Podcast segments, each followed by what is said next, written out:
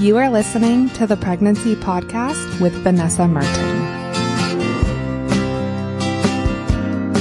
Hello. Thank you for tuning into the Pregnancy Podcast. You can find the full article and all of the evidence and resources that accompanies this episode at pregnancypodcast.com forward slash inducing labor. I want to thank Mommy Steps for their support of this episode. Mommy Steps makes insoles specifically designed for pregnancy. And the reason for this is because when you're pregnant, there are a ton of issues that can come up with your feet. And these changes can create lifelong changes to the structure of your feet. Things like your arch collapsing, developing bunions, even your feet going up a shoe size. But the good news is that wearing insoles can actually help prevent some of these issues from happening. I wore these throughout my last pregnancy. They really helped me with some lower back pain and they make different pairs for different kinds of shoes. So I had some in athletic shoes. I had another pair in flats, like just a pair of black flats. I even put a pair in my Toms. These insoles are super comfortable right out of the box, but you can also heat them in your oven and customize them to your own feet. And you can do this up to three times, so you can customize them for each trimester of your pregnancy. Please do not wait until you are having any problems with your feet when you're pregnant. I really recommend these at the start of your pregnancy. To check out the insoles, go to pregnancypodcast.com forward slash feet and use the promo code FEET when you check out to save 20%. I also want to thank BLUblox for supporting this episode. You can save 15% off BLUblox blue light blocking glasses with the promo code pregnancy. And I recommend these during pregnancy because blue light can have a big impact on your fertility, your pregnancy, and just your overall health. There are a lot of things you can do to reduce the amount of blue light that you are exposed to after sunset, but the easiest way to do this is just to put on blue light blocking glasses.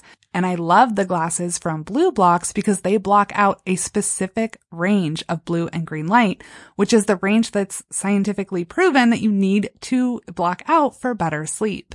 You already know that sleep is so important during your pregnancy, but your sleep and your circadian rhythms also drive your hormones, and blue light exposure can affect hormones like estrogen, progesterone, and prolactin, and those are really important for fertility and pregnancy. These glasses look really good, they're very comfortable, and just wearing these for a few hours before bed is to block out that blue light that negatively affects your health, and you're to be sleeping better. You can save 15% off your BLUblox glasses with the promo code pregnancy. And you can check those out at pregnancypodcast.com forward slash glasses. This episode, we are talking about inducing labor. And get ready. This is a jam packed episode. There's a lot of links if you want to go to pregnancypodcast.com forward slash inducing labor. You can see a full transcript and everything is linked up that I'm talking about today. We're going to start talking about what induction is, why it could be recommended, talk about all of your options for an induction. We're going to dig into the research, the benefits, the risks, and even what the current recommendations are from groups like the American College of Obstetricians and Gynecologists or the American College of Nurse Midwives. Let's start with your due date. So we measure pregnancy in 40 weeks and your due date is the end of week 40, which is about 280 days from your last menstrual period. Now, that calculation assumes a lot of things. It assumes a 28 day cycle with ovulation about day 14. And not everybody is to actually land within those parameters. So your due date is an estimate of when your baby will arrive. It is not an exact science. When you're in those last few weeks of your pregnancy, those last few weeks are very important to your baby's development. During this time, you're passing maternal antibodies to your baby that are going to help them fight infections in their first few days and weeks of their life. Your baby is putting on weight and gaining strength. They're increasing their iron stores and they are developing more coordinated sucking and swallowing abilities, which is going to help them eat when they're out. And those last few weeks are also when your baby's lungs are maturing and they're preparing for that first breath of air. Your baby during this time is also storing brown fat, which is going to help them maintain their body temperature in those first few weeks after they're born. And so you can see there's a lot going on in those last few weeks. And if your baby's born before all of these processes have had a chance to run their course, it could potentially make a difference in your baby's health. So in those last few weeks, as your baby and your body are getting ready to go into labor, a lot of other things happen. Your placenta is going to trigger an increase in prostaglandins that soften your cervix and prepare it for effacing and dilating. Your levels of estrogen are going to rise. Your levels of progesterone are going to go down. And all of these hormone changes are going to make your uterus more sensitive to oxytocin. That's the hormone responsible for contractions. And as you get closer to going into labor, your baby's going to move further down into your pelvis. And while all of this is going on, you might be noticing that you have extra energy that can maybe allow you to make some final preparations. You may have trouble sleeping. Some people think that that's supposed to prepare you for being awake at all hours with a new baby. There is a lot going on leading up to your birth, and it's really this symphony of everything working together in sync that starts your labor. And that's really how it works in a perfect world, right? Everything works like it's supposed to. Your body's ready, your baby's fully ready, and you just go into labor naturally. You probably know where I'm going with this. Not everything is always going to go the way that we plan. And a lot of women end up getting an induction to jumpstart their labor. In fact, it's over one in four. The last year that data was available was 2018 and it was over 27% of births in the United States had an induction. So the key to this is knowing when an induction may be medically necessary and when it's better to wait it out. And we're really going to get into the evidence today. An induction would be any procedure that stimulates uterine contractions before labor begins on its own. A care provider could recommend inducing labor for a lot of reasons. Primarily, it's recommended when there's concern for health of mom or baby, or if your baby is late, right? Late in quotes there, late if they're past their due date, if you've hit your due date and you haven't gone into labor yet. If your doctor or midwife is recommending an induction, they're going to be considering a lot of factors. And that's going to include your health, the status of your cervix. They're also going to take into account your baby's health, their gestational age and estimated size, what their position is in your uterus. Let's go into some of the reasons why your doctor or midwife may offer or suggest an induction. The first, like I mentioned, is going past your due date what tends to be kind of the limit in the hospital world, at least, is 42 weeks. A lot of hospitals have a policy that they want to induce 10 days after the expected due date. And while the rules vary state by state, a lot of birth centers may require that you go into labor within 42 weeks. All care providers are going to differ. So if you have any questions about what your care provider's recommendation is, what their policies are, or what their standard practice is, please bring it up with them. Another reason is if it's been 24 hours since your water broke, but you're not having contractions. When your amniotic sac ruptures before labor begins, it's called a premature rupture of the membranes. And in the United States, Generally, it's the policy of hospitals that when your water breaks, there's this 24 hour rule. And basically that you have 24 hours for labor to begin before they're going to want to induce it. And the reason for that is that by your water breaking, you're at an increased risk for infection once that amniotic sac has ruptured. Another reason an induction could be recommended is if there's not enough amniotic fluid. Amniotic fluid helps protect your baby and the umbilical cord from any trauma or infection. And your levels of amniotic fluid are going to fluctuate depending on a lot of things. How hydrated you are, how much your baby is swallowing and urinating, your baby's kidney function, and the levels of your amniotic fluid can be measured with an ultrasound. So if your care provider does an ultrasound late in your pregnancy and they're concerned about those fluid levels, You could be diagnosed with this, and this happens to a very small percentage. The best estimates that I could find was between 1 and 5%. And that number does start to increase once you go past 41 weeks, because then you tend to see amniotic fluid start decreasing. At 41 weeks, it affects more like 12% of expecting moms. Another reason is if it's suspected that you're having a very large baby. There's a lot of reasons that some babies can be larger than others. That could be just due to genetics. It could be due to underlying health issues, something like gestational diabetes. There's no way to accurately measure a baby's size and weight before birth. The best measurements that we have are from ultrasounds, and they're not 100% accurate. A big baby, the technical term for that is macrosomia, and that is a baby who weighs over 4,500 grams or 9 pounds 15 ounces. The main concern with birthing a big baby is the risk of shoulder dystocia. And that happens when their shoulders get stuck during birth. And doctors consider that an emergency because there's a potential for your baby to sustain an injury. In cases of gestational diabetes, the evidence recommending induction before 41 weeks to avoid a big baby is pretty weak. The World Health Organization does not support induction for gestational diabetes unless the condition is not controlled or in cases where the placenta is not providing enough nourishment for the baby.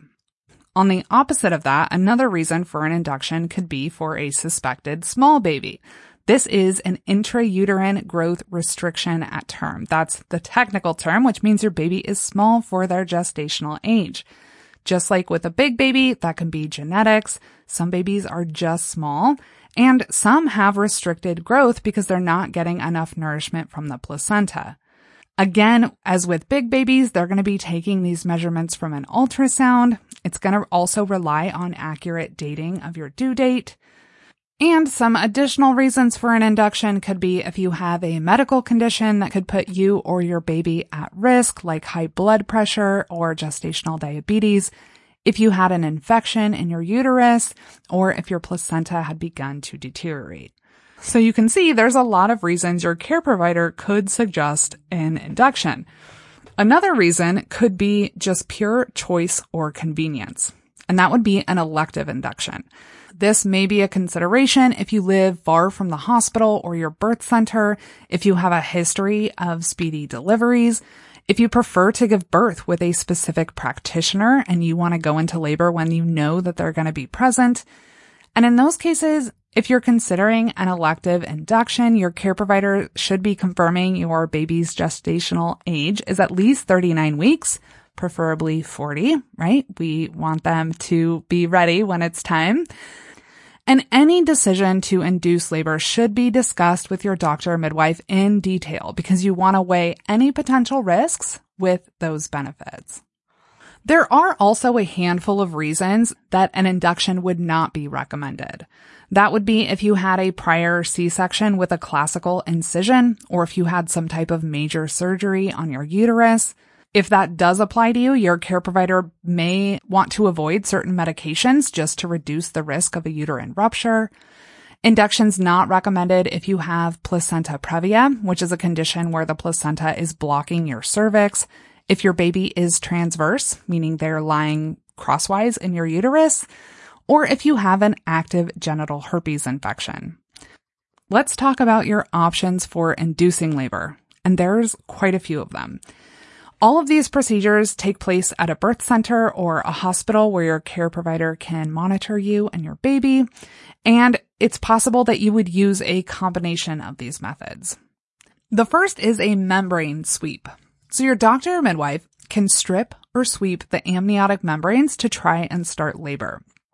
To do this, they're going to take a gloved finger or a couple fingers and insert it in your vagina just beyond your cervical opening and they're going to rotate and try and separate the amniotic sac from the wall of your uterus.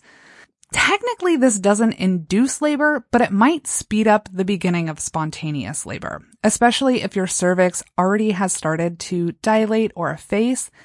And this procedure can cause some intense cramping and spotting. If you do have your membrane swept and you leave your care provider's office and there's any bleeding heavier than a normal period, that's a big red flag. Please contact your doctor midwife right away. A Cochrane review that reviewed 44 studies, including almost 7,000 women, concluded that membrane sweeping may be effective in achieving a spontaneous onset of labor. But they did note that the evidence for this was of low certainty. Compared to no other intervention, they found that women who underwent membrane sweeping may be more likely to go into labor spontaneously. There was no difference in outcomes when compared to prostaglandins. We're going to talk about those in a minute and not enough data to compare this to some of the other methods that we're going to talk about. Another study found that to avoid one formal induction, that sweeping of the membranes must be performed in eight women. Another study did a similar calculation and found that for every six women who undergo this procedure, one formal induction is avoided. Of course, the only surefire way to go into labor is to wait. But if you want an option that's non-pharmacological and that's pretty minimally invasive, then sweeping your membranes could be something to talk to your doctor or midwife about. Typically, your care provider will recommend a vaginal exam before an induction. And the purpose of that is to look at your cervix because they want to see if it started to open, to dilate, and to efface or thin. The measurements of your cervix are going to be used to compute a Bishop score. That's a scoring system that basically rates your cervix on a scale of 0 to 13. So cervical dilation, effacement, and station, where your baby's head is positioned, are scored 0 to 3 points each, and then cervical position and consistency are scored 0 to 2 points. So taking each of those measurements into account, they give it a score. If your total score is 8 or higher, that's considered favorable for an induction. Some providers may only take into account dilation, effacement, and station. And they're going to give each of those a score of zero to three. So on that zero to nine scale, a score of five or higher would be regarded as favorable. And you'll hear when we're talking about some more of the evidence behind these methods, the status of your cervix can have an impact on what methods of induction your care provider recommends and how effective those methods will be. If you do not have a favorable cervix, your care provider may suggest ripening your cervix. There's a couple of ways to do this, either a mechanical dilator or a synthetic prostaglandin. A mechanical dilator does kind of what it sounds like. It opens your cervix physically. And then a synthetic prostaglandin is a medication that you either take orally or that's placed in your vagina. Mechanical dilators manually force your cervix to open. There's two options for these a balloon catheter, or a hygroscopic dilator. For the first, your care provider is going to insert a small balloon tipped catheter beyond your cervical opening, and then they inject saline through the catheter, which expands the balloon, and that's going to cause your cervix to widen. The other option, a hygroscopic dilator, is most commonly made from laminaria seaweed. And for this, your care provider inserts some small rods that are made from the seaweed into your cervix. And as it absorbs moisture and gets thicker, it's going to open your cervix. The hope with either of these procedures is that within 12 to 24 hours, you're going to have a more favorable cervix that's begun to dilate and efface. And as a heads up, both of these procedures can cause some cramping. In a study in Japan, they compared these different types of dilators. They had over 17,000 participants, and they found that the group who used a hygroscopic dilator had fewer instrumental deliveries, roughly 15% compared to 17% in the other groups. The hygroscopic group also had a lower rate of postpartum hemorrhage. It was 33% compared to 37 to 38% in the other groups. There was no big difference in the frequency of uterine infection between the groups. Those all ranged between 1 and 3%. They did note that balloon catheters have been associated with a risk of umbilical cord prolapse. That's because the balloon can create a space between the cervical opening and your baby's head, and it's possible that the umbilical cord can slip down. That did not happen to anyone in the hygroscopic group, but it did happen in the other groups.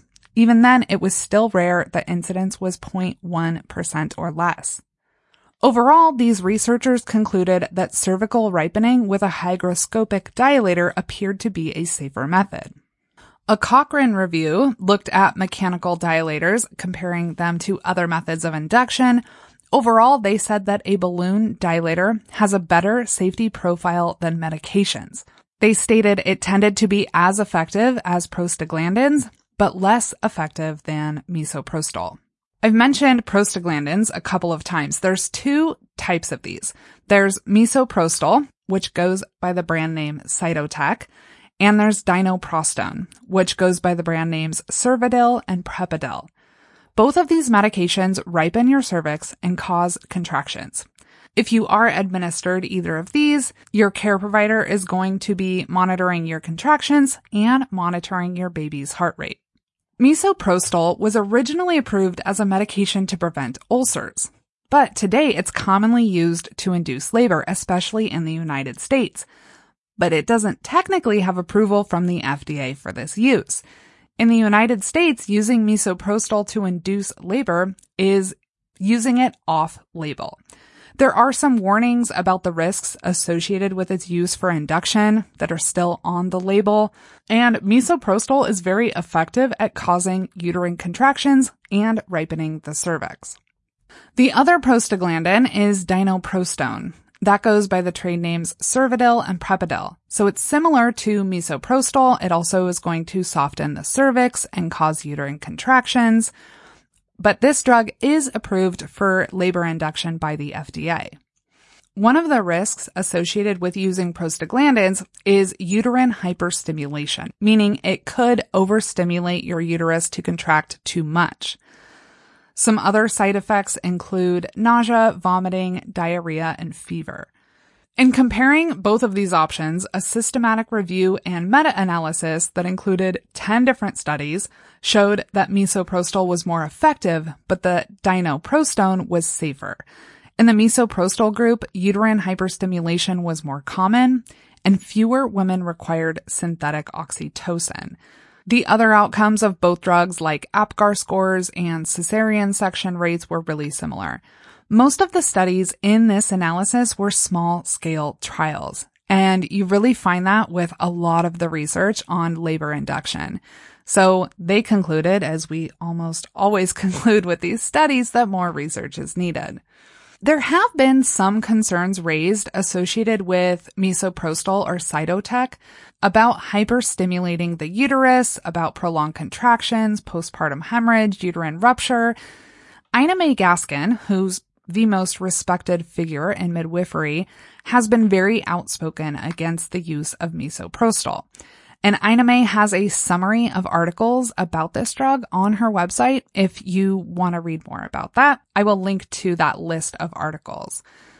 Another method that could be used to induce labor is to break your water. That's known as an amniotomy or rupturing the membranes. That's typically only done if your cervix is partially dilated and thins, if your baby's head is deep in the pelvis, and your doctor or midwife would do this by making a small opening in the amniotic sac with a thin plastic hook. It kind of looks like a knitting needle. When this happens, you might feel a warm gush of fluid when that sac opens. If your care provider does rupture your membranes, they're going to be monitoring your baby's heart rate both before and after the procedure. They're going to be examining the amniotic fluid for any traces of meconium, which would be fecal waste. They'll be monitoring all of that to make sure everything's going well.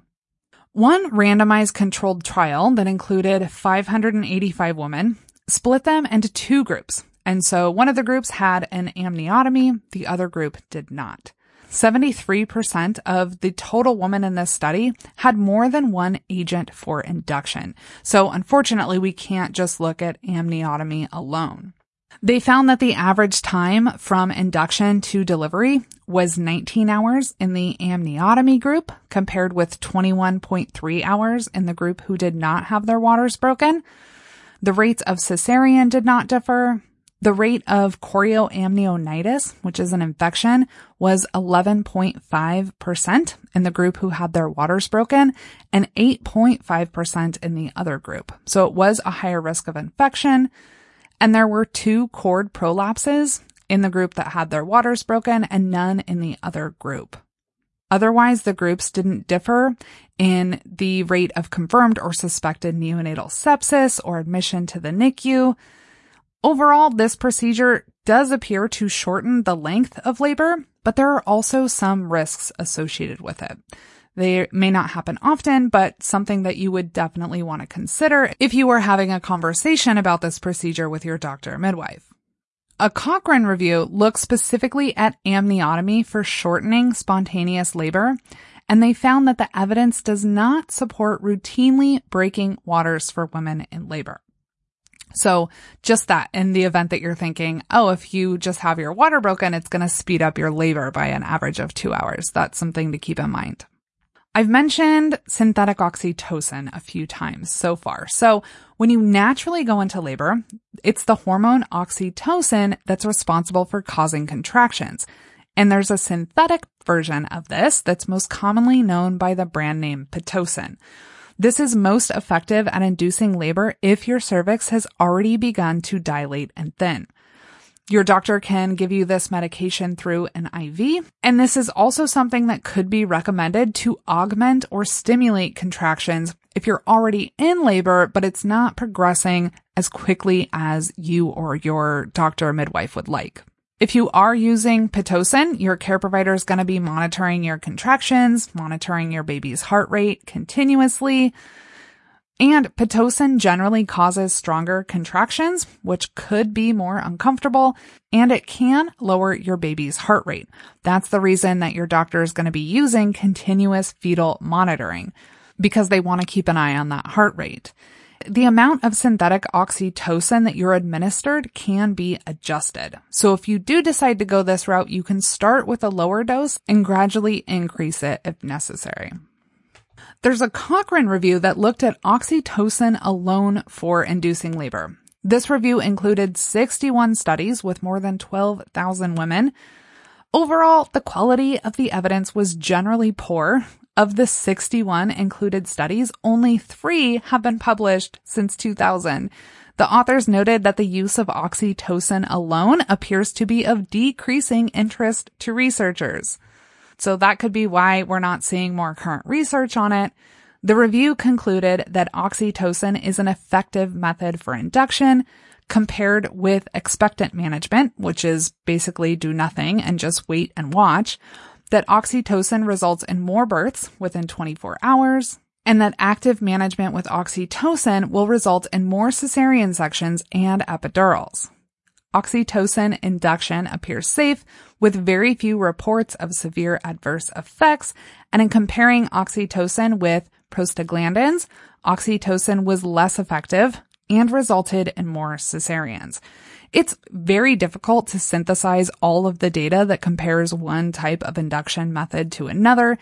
If you're considering an induction, please talk to your doctor or midwife about all of your options and work through which method is going to have the best risk benefit analysis for your specific situation. When we're talking about this risk benefit analysis, the benefit, the best case scenario, is that an induction leads to a successful vaginal birth with no side effects or complications. And whether or not an induction goes exactly the way you want it, I mean, you get to meet your baby at the end of it. That's the best benefit possible, right? So your job is to just make the best informed decision for you and your baby. So listening to this episode, you're already off to a great start. I know that we have covered a lot so far in this episode. Let's just review some of the risks associated with inducing labor. Premature birth is one of them. We touched on this talking about your due date. A premature birth poses risks like respiratory issues. That is why it's so critical to be accurate with your due date as early in your pregnancy as possible. Because if you were to schedule an induction and your due date is off by a week, your baby may not be full term. And babies that are born prematurely are at a higher risk of respiratory problems, low blood sugar, jaundice, irregular heart rate, and the inability to stabilize their temperature. They're also more likely to have difficulty establishing breastfeeding. Some medications that are used to induce labor, like synthetic oxytocin or prostaglandin, might provoke too many contractions, which can diminish your baby's oxygen supply and lower your baby's heart rate.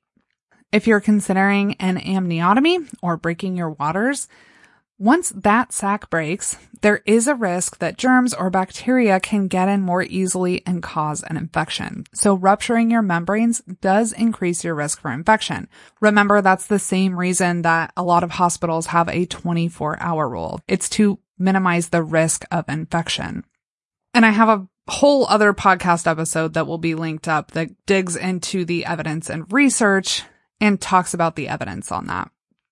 We touched on umbilical cord prolapse. That's when the umbilical cord slips into the vagina before your baby does. The risk with that is that if the cord gets compressed, it can decrease your baby's supply of oxygen. We touched on uterine rupture, which is a rare but serious complication in which your uterus tears along an open scar line if you've had a previous C-section or a major uterine surgery. And in the case of a uterine rupture, you'd be looking at an emergency cesarean. That's a very rare complication. Labor induction can also increase the risk of uterine atony. That means that your uterine muscles don't work properly to contract after you give birth. So if it's not properly contracting and you're having trouble closing off those blood vessels after your placenta detaches, that can cause some postpartum hemorrhage. I've touched on cesarean birth a little bit. There's a lot of data around this. The use of induction of labor has increased in the United States at the same time that we've seen an increase in cesarean delivery rates. So in 1990, 9.5% of births were induced. In 2008, this number rose to 23.1%. I looked up the stat for 2018. It was over 27%. So because these two things have gone up together, it's been widely assumed for a long time that induction of labor itself increases the risk of a cesarean delivery. According to the American College of Obstetricians and Gynecologists, that's not exactly the case. If an induction is not successful, your care provider may suggest a cesarean section. If your induction's not successful, the technical term for that is failed induction.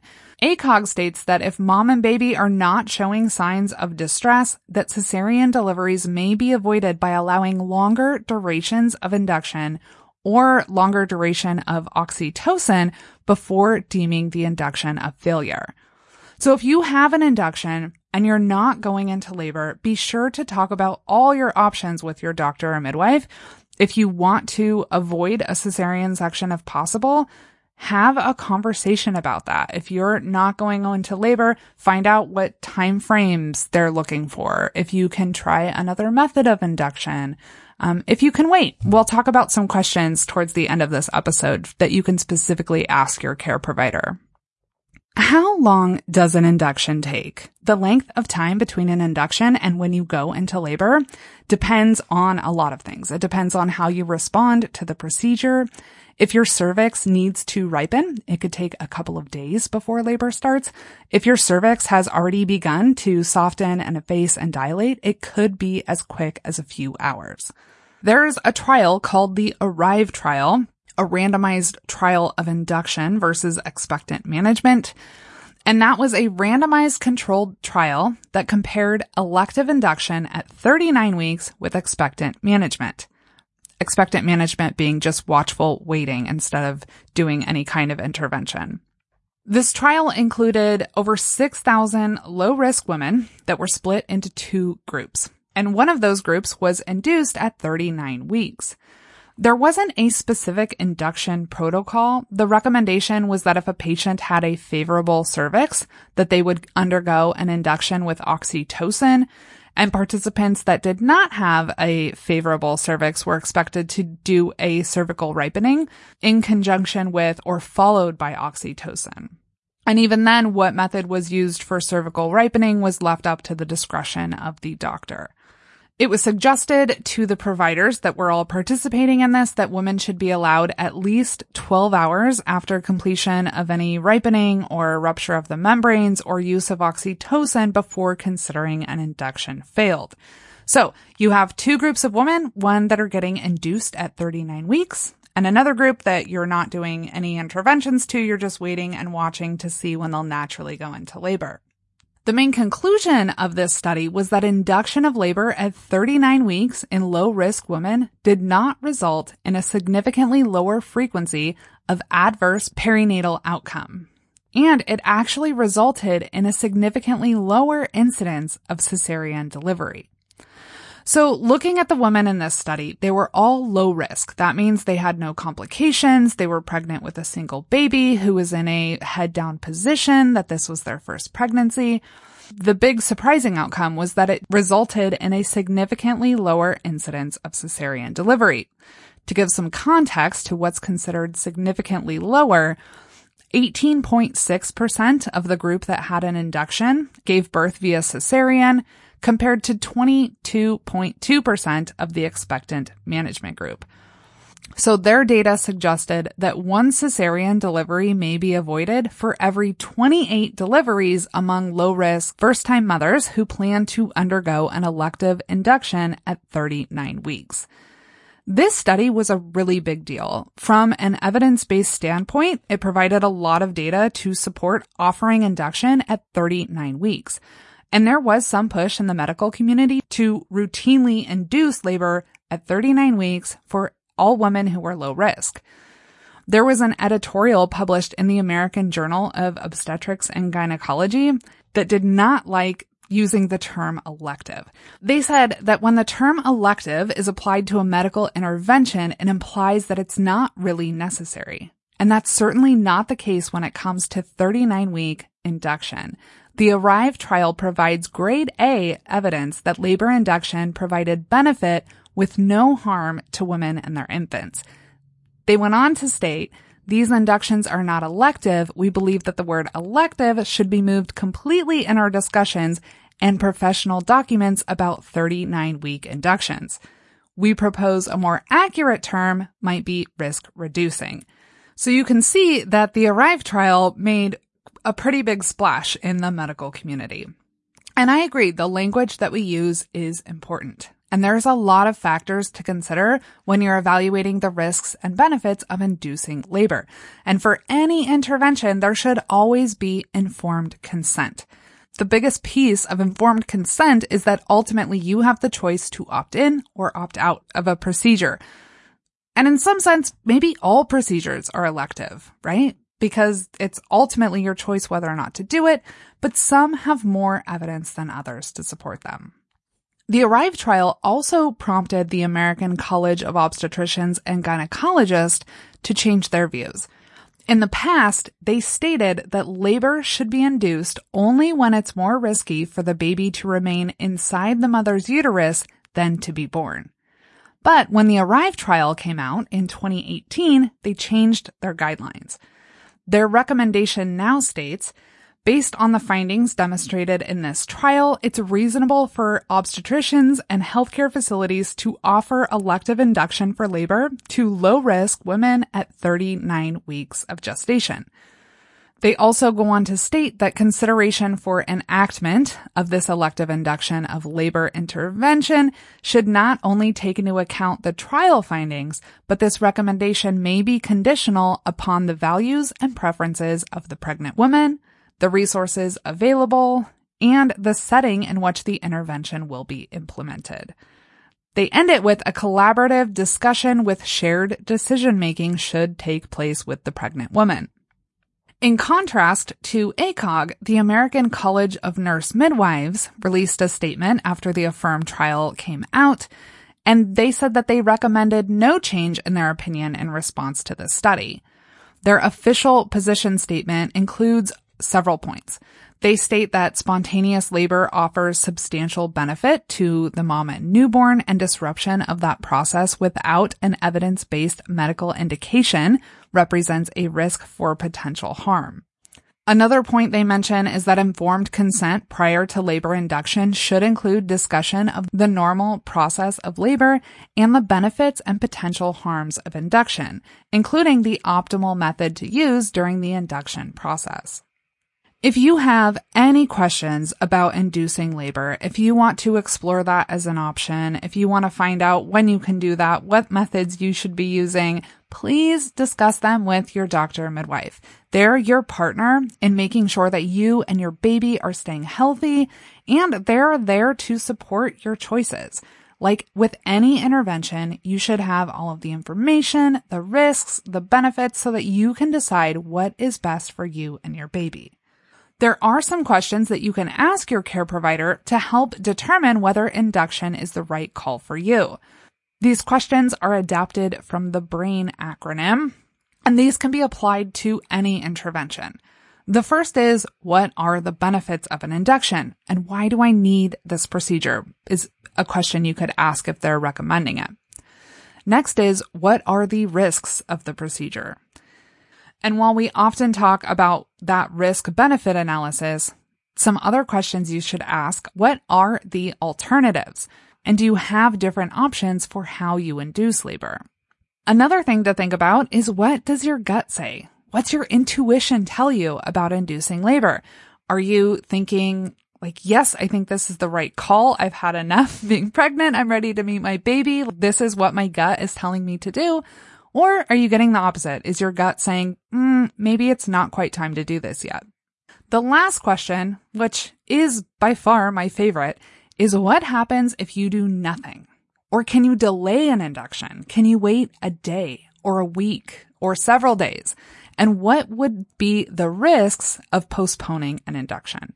With a lot of interventions, if you ask that question, what happens if we do nothing? The answer is nothing. So that could be something to consider too. If you can wait a few days, if everything else is pointing to maybe you want to wait, on the flip side of that, if the answer to that question is, well, if we don't do it, then you are at risk for X, Y, and Z, then that could be something important to consider as well.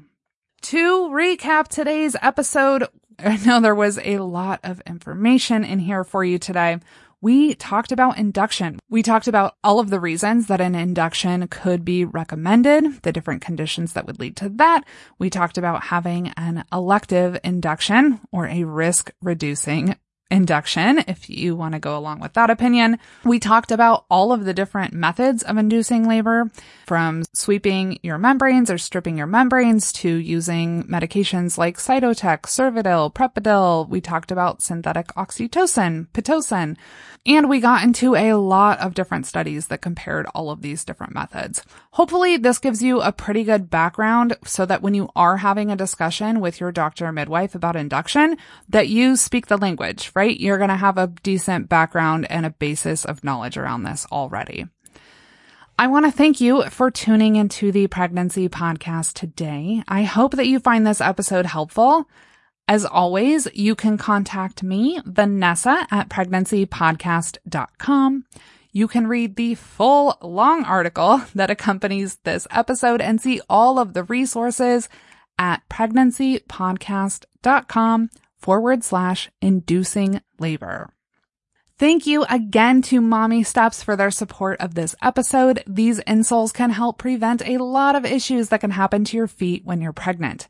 And you can even heat them in your oven and customize them to your feet for each trimester of your pregnancy. To check out these insoles, visit pregnancypodcast.com forward slash feet and use the promo code feet when you check out to save 20%. And thank you so much to BLUblox for their support. You can save 15% off blue light blocking glasses with the promo code pregnancy. Blue light can affect hormones like estrogen, progesterone, prolactin. These are all so important for your fertility and during pregnancy. So the easiest way to block out that negative blue light that can impact you after sunset is to wear blue light blocking glasses. To check these out, go to pregnancypodcast.com forward slash glasses and you can save 15% with the promo code pregnancy.